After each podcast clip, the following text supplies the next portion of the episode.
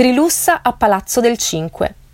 Per esteso, Carlo Alberto Camillo Salustri nasce a Roma il 26 ottobre 1871 da Vincenzo, cameriere originario di Albano Laziale, e Carlotta Poldi, sarta bolognese.